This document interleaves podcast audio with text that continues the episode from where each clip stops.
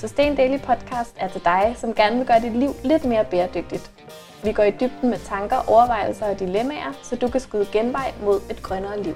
Jeg hedder Johanne Stenstrup. Og jeg hedder Emma Slipsager. Lad os komme i gang. Hej Johanne. Hej Emma. Så er det lørdag og tid til endnu et afsnit af Sustain Daily Podcast. Det er det i hvert fald, og jeg har glædet mig så meget til det her afsnit. Ja, det har jeg virkelig også. Det er ikke nogen hemmelighed, at det, det vi skal snakke om i dag, det er noget, jeg elsker at snakke om. Præcis, og egentlig også mig. Og så er det en podcast-episode, som vi øh, har rigtig meget brug for i vores arsenal. Ja. Vi skal snakke om noget, som I er mange, der har spurgt os om øhm, løbende, men faktisk især det sidste stykke tid. Og også, som vi besluttede os for, at vi skulle have den her podcast med i den her sæson, så begyndte det at vælte ind med spørgsmål om netop det, vi skal tale om i dag. Ja, vi skal nemlig snakke om økologi. Og øh, først og fremmest har I lagt mærke til, at vi går ind for økologi. Det er fedt, at vores værdier skinner igennem. så har vi gjort noget rigtigt. Og så er I nogen, der har spurgt om det her med, hvorfor er det, I synes, økologi er så godt, og ofte ubetinget godt, når det nu ikke altid øh, er det mest bæredygtige, eller nogen er mere nuanceret og siger, når det ikke altid er det mest klimavenlige. Ja, og det er jo bare et eksempel på, at jeg som lytter med er mega nice. Fordi I har jo fuldstændig ret. Øh, man kan klandre økologien for nogle forskellige ting. Øh, økologien er ikke perfekt, og øh, hvorfor går vi så ind for den alligevel? Ja. Noget af det, som man kan øh, kritisere økologien for, Øh, I hvert fald, når man taler om øh, afgrøder, både mm. Øh, fødevareafgrøder og dem, man bruger til at lave tekstil af.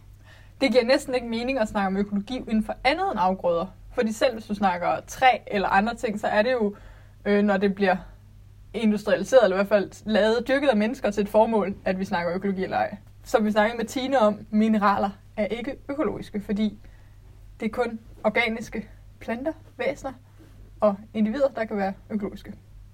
Yes.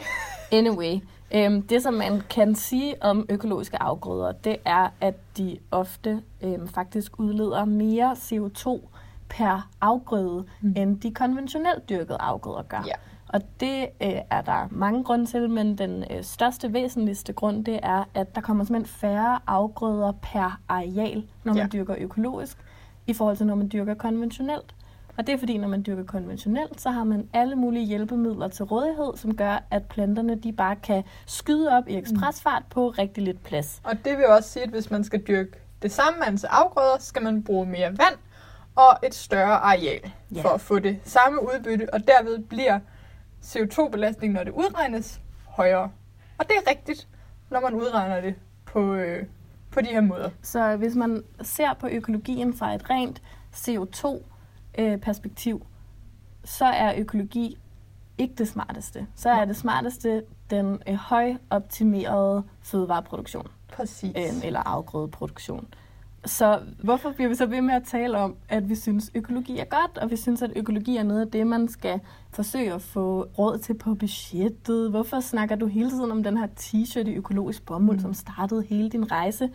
Jamen, fordi CO2 ikke er alt. Der er andre ting, der motiverer mig, end at tælle mit CO2-forbrug.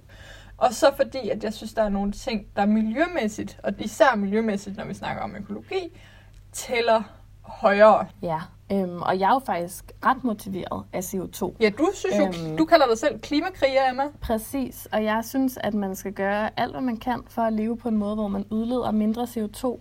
Danskerne udleder 17 ton CO2 per person per år. Det er sådan absurd meget i forhold til, hvad der er det globale gennemsnit i forhold til, mm. hvis vi skal holde øh, temperaturstigningerne under de her famøse 2 grader. Så derfor så gør det også lidt ondt inde i min mave, hver gang der er nogen, der siger det her med økologien, fordi det er rigtigt. Mm. Altså det er rigtigt, at økologi har et større CO2-aftryk per afgrøde mm. end det konventionelle. Alligevel så køber jeg økologisk, når jeg ja. handler. Hvis der ikke er en økologisk aubergine, springer auberginen over. Jeg er faktisk ret principfast, når det kommer til økologi. Og det skyldes, at der er alle mulige fede mm. ting ved økologien. Er økologi så øh, det, hvis nu at verden ligesom var klimaoptimeret? Jamen, det er jo det, som er også det fede ved at vælge økologien. Det er, at øh, økologien er jo ikke perfekt. Nej. Og det, det er så fedt ikke... at vælge noget, der ikke er perfekt. Jamen, det er fedt, fordi man behøver jo ikke at synes, det er perfekt, selvom man er fortaler for det. Det, at jeg siger, ja, jeg vælger økologisk, Mm. og jeg synes egentlig også, at alle andre skulle vælge økologisk, det betyder jo ikke, at jeg siger, økologi er golden standard. Jeg synes, økologi er et bedre alternativ end konventionelt. Jeg synes, økologi har nogle fordele, som Mm. opvejer de øh, ulemper, det har, men jeg synes godt, man kunne lave fødevarer på en endnu bedre måde. Ja. Jeg tror, økologi er et skridt på vejen øh, i en rigtig retning hen mod et mere bæredygtigt øh, fødevaresystem. Men Emma, hvad er så dine motivationer? Altså, hvorfor er det, du køber økologisk? Der er fire grunde til, at jeg vælger økologi, sådan helt overordnet set. Ja. Den første grund er grundvandet. Altså øhm, det her med, at de økologiske marker bliver øhm, i langt, langt, langt mindre grad end de konventionelle sprøjtet med pesticider. Øhm, det økologiske landbrug, det er simpelthen bedre for grundvandet. Der siver ikke mærkelige sprøjtegifte ned i vores grundvand, når vi dyrker økologisk. Jeg har taget sådan en lille fakt med om øh, grundvand og pesticider. og det er, at øh, de sidste fem år, så er der ved øh, 87 tilfælde blevet konstateret øh, pesticidrestmængder Mhm. over grænseværdien i danske drikkevandsboringer. Og de fleste af de pesticider, man finder øh, over grænseværdien i vores drikkevand, det er nogen, som man har brugt for længe siden, man har holdt op med at bruge, mm. fordi man har fundet ud af, at de siver ned Ja. i grundvandet og er dårlige. Men man finder faktisk også øh, rester af nogle af dem, vi stadigvæk bruger. Mm. Øh, og en af dem, man finder rester af, det er den, der hedder glyfosat, som øh, er i det her meget famøse Roundup, mm. som et firma, der hedder Monsanto, producerer. Ja.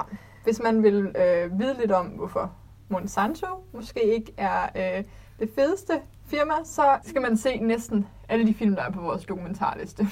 Ja. Det behøver vi ikke gå ind i. Det behøver vi ikke gå ind i, men, men i hvert fald har de sagt, Monsanto, at uh, Roundup, det vil aldrig kunne måles i grundvand. Det er simpelthen ikke et, øhm, en sprøjtegift, som kommer ned i grundvandet. Den kan man for eksempel måle i grundvandet, og den bruger man altså stadigvæk. Mm. Og en af grundene til, at man kan måle den, er, at man bruger den rigtig meget. I Danmark, der øh, er vi jo et sindssygt opdyrket land. Det talte vi også om øh, i 1. maj-episoden. Ja.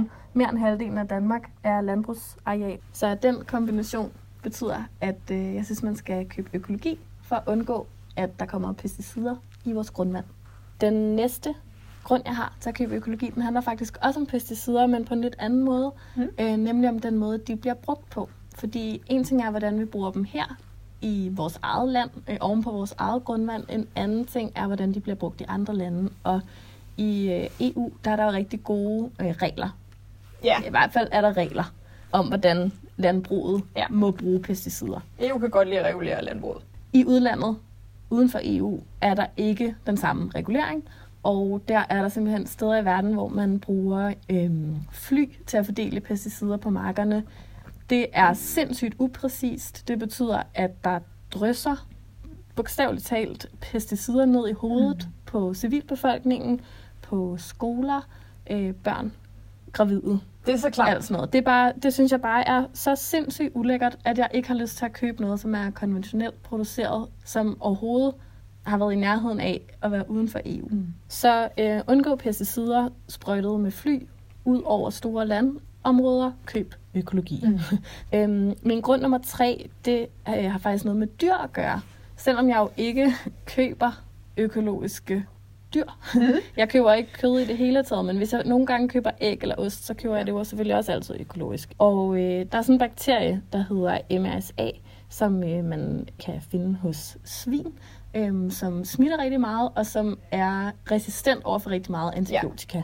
Og det er, en, det er en dårlig bakterie, skal vi måske lige sige, fordi altså, selvom vi ikke ved sygt meget om bakterier, så findes der øh, bakterier über alles, men den her, den er rigtig, rigtig skadelig, og den er også dårlig for os mennesker at få, fordi den kan gøre, at vi måske også kan blive antibiotikaresistente. Ja, Og altså det har vi det er en ikke lyst til. sygdomsbakterie. Ja. Altså den gør os syg. Den gør os svinene syge.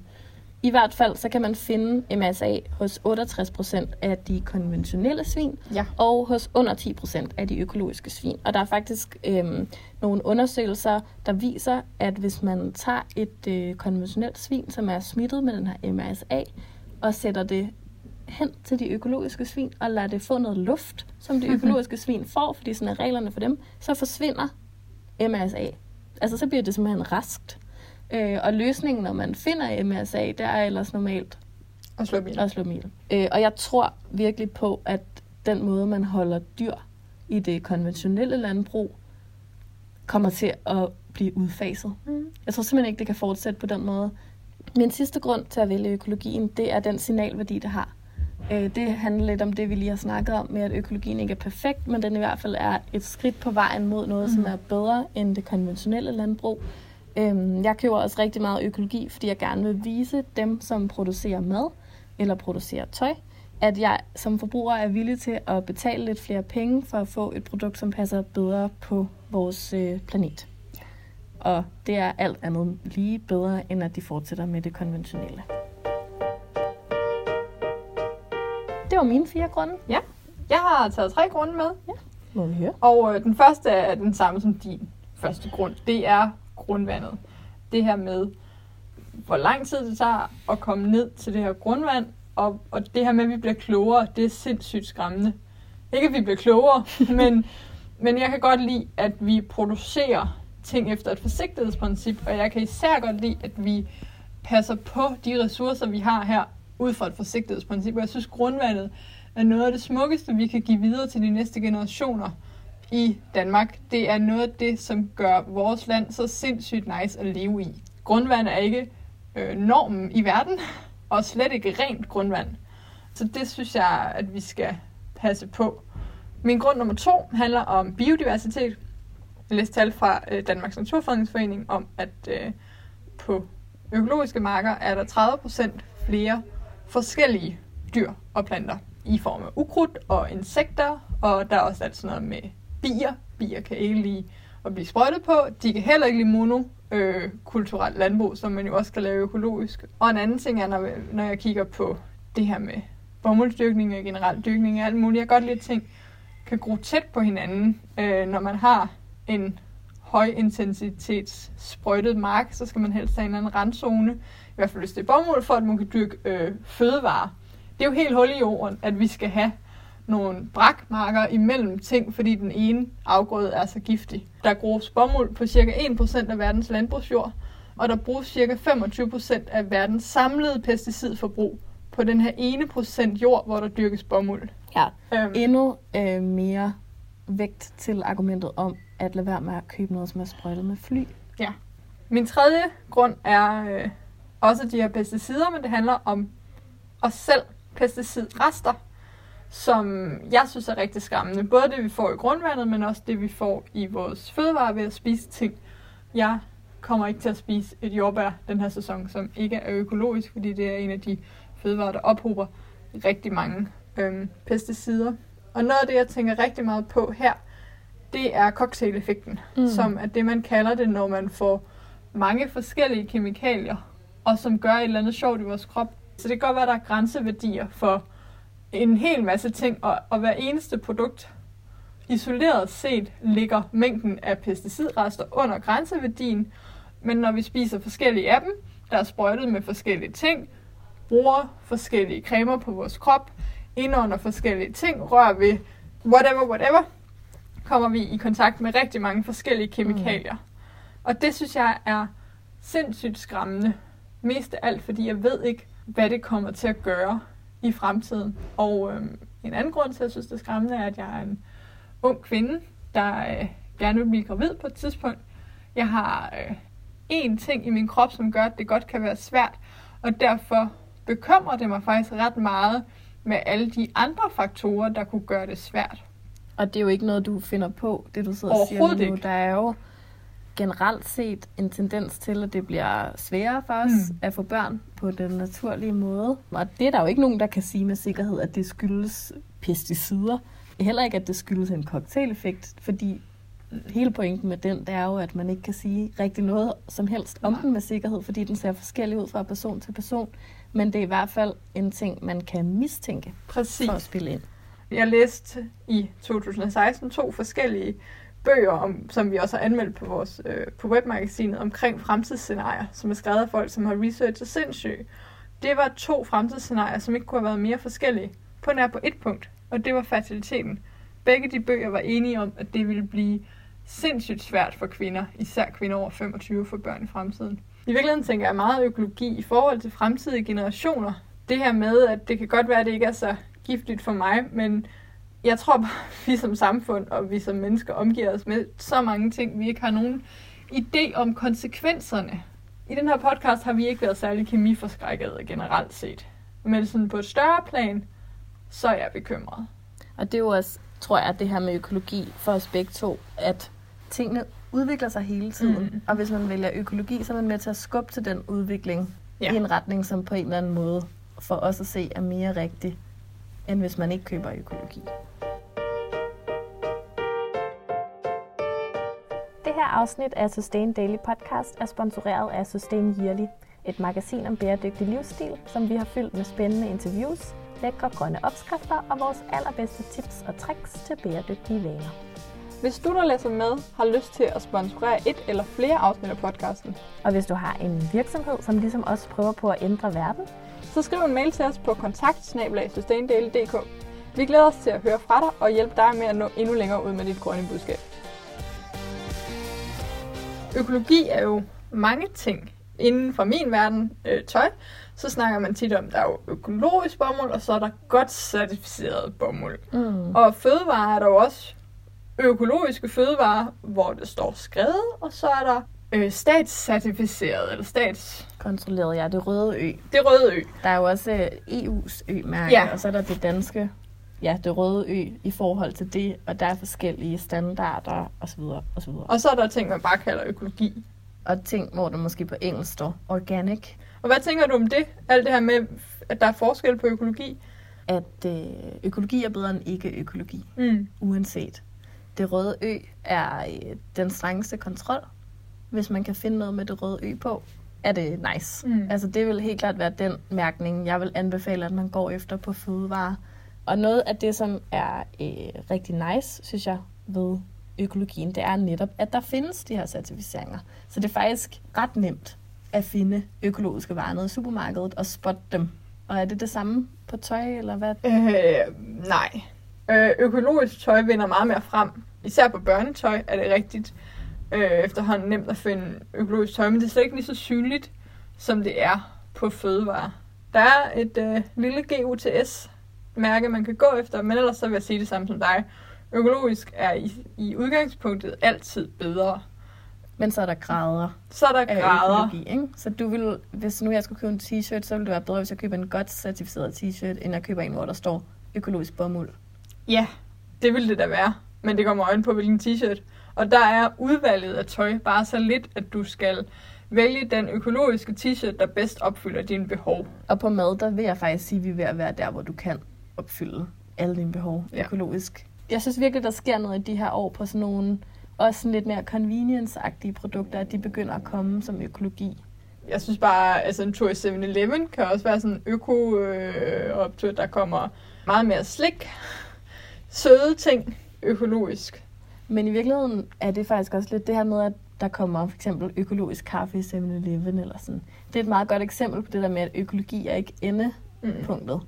Fordi så køber du din økokaffe i 7-Eleven, men du får den i en eller anden kop, du skal smide ud bagefter med et plastiklåg og en ekstra papdims rundt ja. om papkoppen og alt det der. Fordi noget er økologisk, betyder det ikke, at du bare skal sådan, købe så meget af det, som du overhovedet vil med total ren samvittighed. Men der er jo stadigvæk alle mulige andre hensyn at tage også. Præcis. Selvom man køber økologi, skal man jo ikke smide en hel masse ud, eller producere en hel masse unødig affald, mm. eller sådan. Og det synes jeg især inden for tøj er rigtig vigtigt, det her med, at du skal ikke købe noget bare fordi det er økologisk.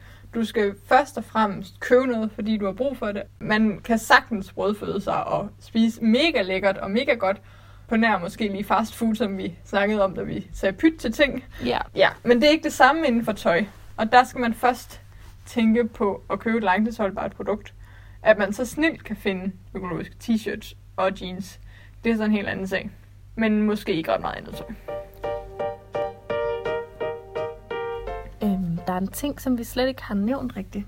Ja. Øhm, som tit, synes jeg, bliver brugt som argument for at købe økologi. Ja, hvad er det? Det er dyrevelfærd. Ja, det er rigtigt. Øhm, det, det hører man jo helt vildt meget, Ja. ja. du skal købe økologi, fordi køerne kommer på græs.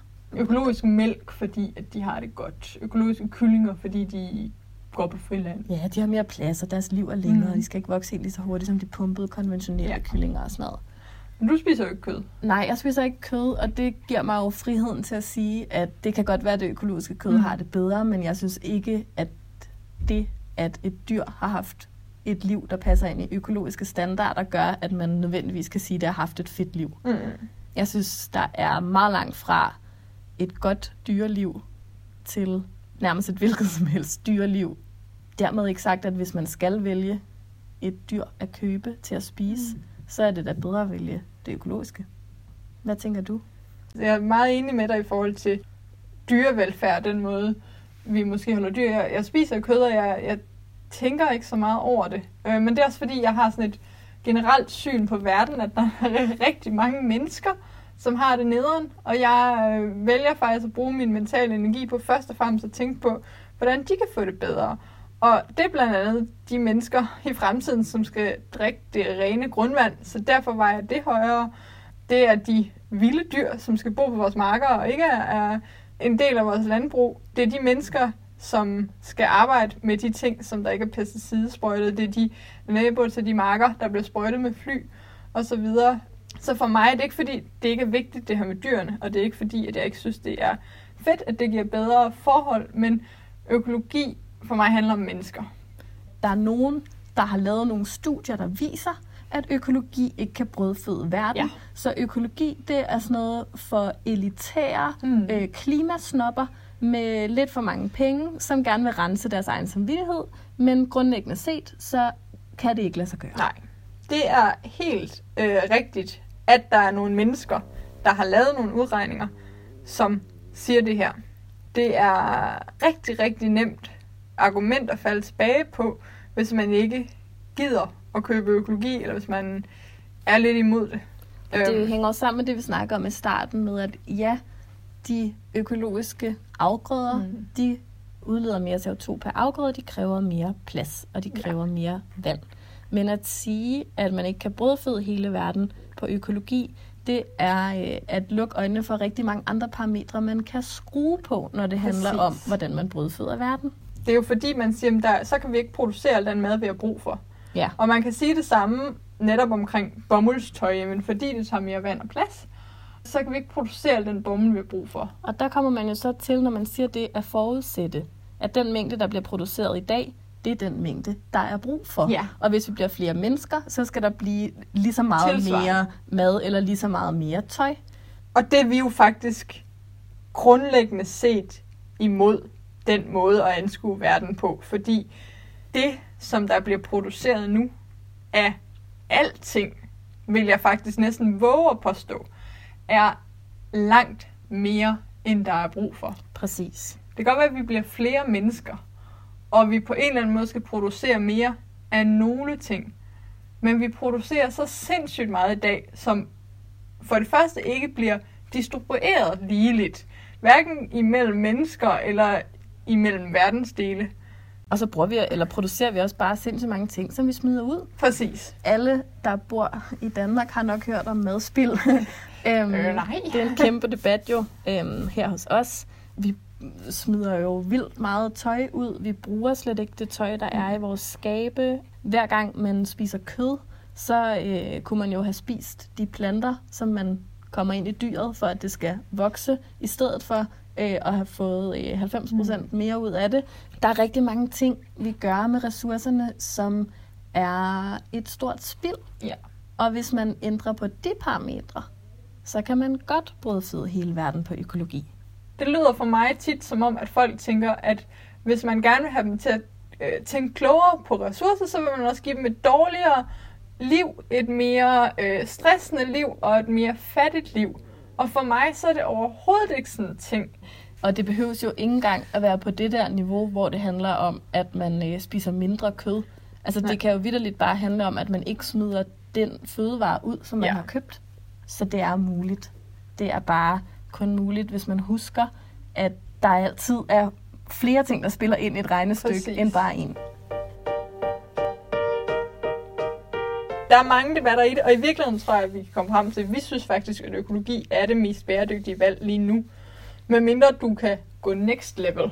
Præcis, og økologi er det mest bæredygtige valg i sammenhæng med kampen mod madspild. Ja. at man ikke køber alt muligt, man ikke har brug for af ting og sager.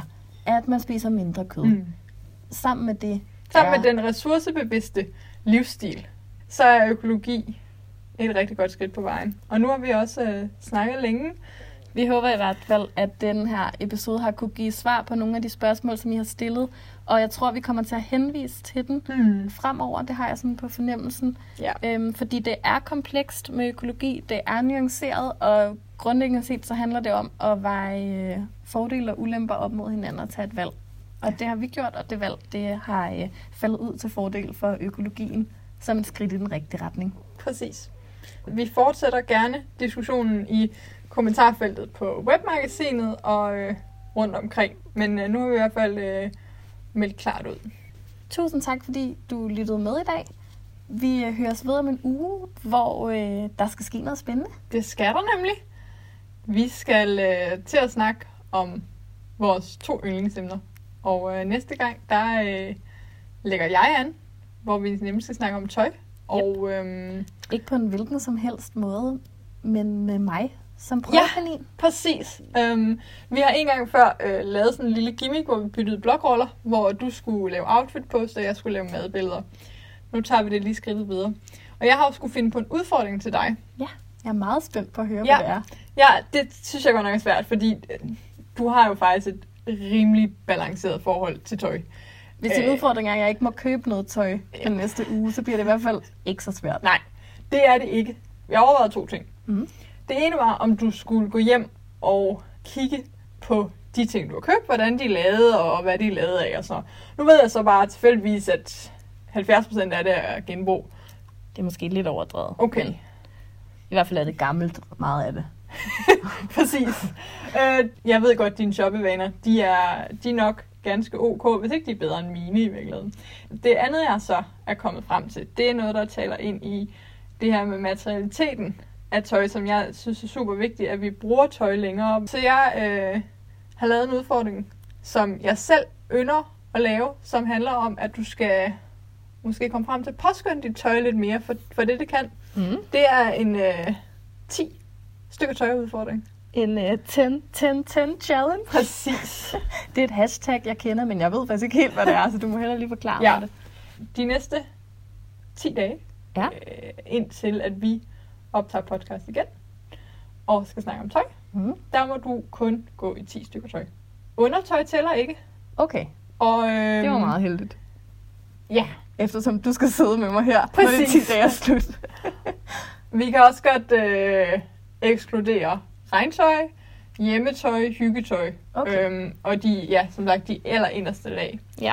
Men ellers så er udfordringen også, at du må ikke gå i det samme hele tiden. Altså, du skal prøve at ligesom få noget variation ind i. Ja. Øhm, og så prøv at tænke over, hvad dit tøj kan, og hvad, hvad gør det for dig?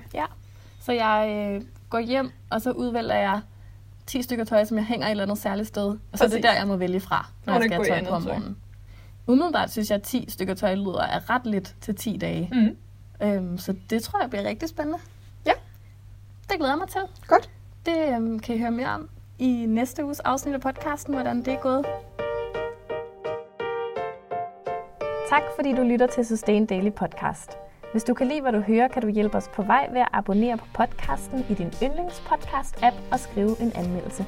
Og hvis du er helt vild med Emma og jeg, og alt det vi laver, så hop ind forbi sustaindaily.tier.dk, hvor du kan støtte podcasten og vores arbejde med et valgfrit beløb hver måned. Og det var sustaindaily.10er.dk.